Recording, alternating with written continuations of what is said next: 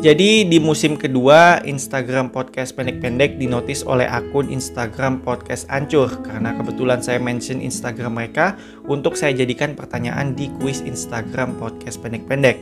Nah, di musim ketiga saya melakukan hal yang sama.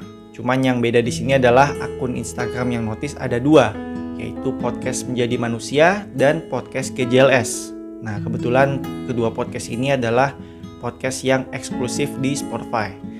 Walaupun mereka tidak berpartisipasi di kuis Instagram podcast pendek-pendek, tapi tidak apa-apa. Setidaknya kalau kedua podcast ini saya jadikan judul episode podcast pendek-pendek itu menarik ya. Podcast pendek-pendek menjadi manusia GJLS. Wah, menarik kan? Tidak ya? Ya sudahlah.